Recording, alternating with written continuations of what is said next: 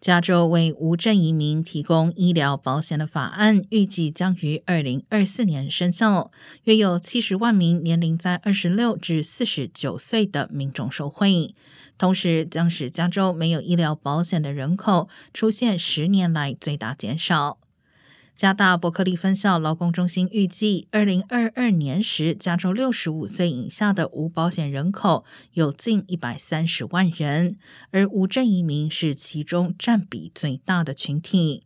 凯撒家庭基金会的研究指出，非公民移民与公民即使一样有工作，但由于获得公共和私人保险的机会有限，非公民没有保险的可能性明显更高。